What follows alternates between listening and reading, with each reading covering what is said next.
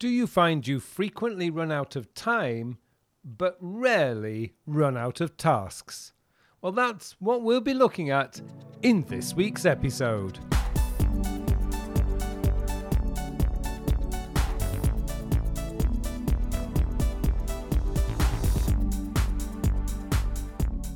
Hello, and welcome to episode 240 of the Working With podcast, a podcast to answer all your questions about productivity, time management, self development, and goal planning. My name is Carl Pullein, and I am your host for this show. Now, I've been coaching people for around five years now, and in that time, one problem comes up again and again. That is, there does not appear to be enough hours in the day to get everything done. Well, the truth is, there is enough time. There's always enough time. The problem is on the other side of the equation the tasks and appointments. If you fill your task manager up with an unrealistic number of tasks when you have several meetings on the same day, the problem is not enough time. The problem is you are not prioritizing correctly. For most of us, appointments, whether they are business meetings or personal appointments, are the priority. They are on our calendar, confirmed, and someone else is relying on you to turn up and be present. Tasks, on the other hand, while they may need doing, are less of a priority. Tasks can be done at any time in the day, be that the morning, afternoon, or in the evening. Problems start to happen when you have five or six appointments for the day and a task list with 40 plus tasks. There's no way you're going to find the time to do all those tasks. So, what do you do? So, with that in mind, let me now hand you over to the Mystery Podcast voice for this week's question. This week's question comes from Brian. Brian asks Hi, Carl. I've followed the time sector system for over a year now, and it's transformed my productivity. However, one problem I continually face is I rarely complete all my tasks for the day. I generally have between two and five meetings each day, which take a lot of time. This means when I get to my tasks for the day, I feel overwhelmed. Is this normal or have I missed something along the way? Hi, Brian. Thank you for your question. Now, don't worry. It's unlikely you are doing anything wrong. Part of the problem is the world we live in today. So much to do, so little perceived time to do it. However, that said, if you do find yourself rarely completing your tasks for the day, there are a few things you can do to sharpen your prioritizing that will help. When it comes to your tasks, the strategy I advocate is begin with your areas of focus. These are the eight areas we all share that mean something to us. Things like our family and relationships, health and fitness, and self development. Once you've established what these of each of these eight areas mean to you and you know what tasks need performing to keep them in balance, you will know where your priorities for the day are. Areas of focus are also important because it is these that will give you your goals. Meaningful goals you set with all come from your areas of focus. Imagine you've become aware that your savings are not where you want them to be. This will come from your finances area, and you can decide what savings goals to set for the next 12 months. Or it could be you notice your waistline has expanded a little over the years and you want to do something about it. You could set the goal to lose a few pounds over the next six months. Now, you don't necessarily need to have an actionable task for each of your eight areas. For example, the spiritual area of focus may mean you just need to attend a spiritual res- retreat once or twice a year, or you go to the synagogue or mosque every morning. These are not tasks, these are things you just do. They become a part of who you are, your routine, if you like.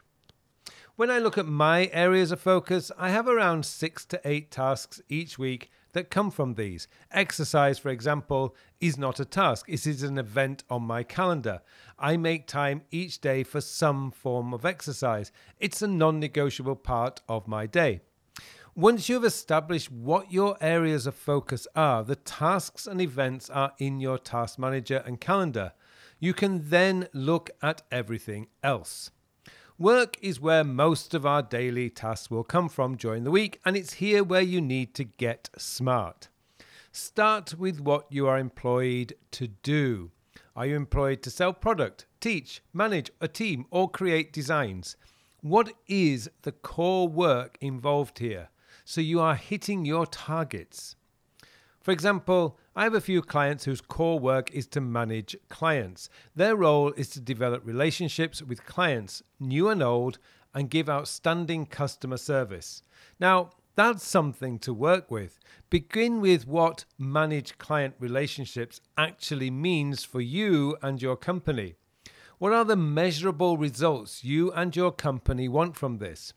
That could be a given target for referral business. It could be numbers from a customer satisfaction survey or a given number of client contacts each quarter. I know that sounds a bit cold, but you do need to be able to measure something. If you cannot measure it, how do you know you are doing a great job? Like areas of focus, you need to set up your core work as tasks or events so that these high priority tasks are being taken care of each and every day. These become your priorities. Now, I consider myself a content creator. I create content that helps people become better organized and more productive. But what exactly does that mean on a day to day basis? Well, for me, it means each day I need to create content. It doesn't have to be a 2,000 word article or a recorded and edited video. It could be creating content, idea development, planning, and writing outlines. As long as, as long as I am doing something each day to related to content creation, I know I am doing my job.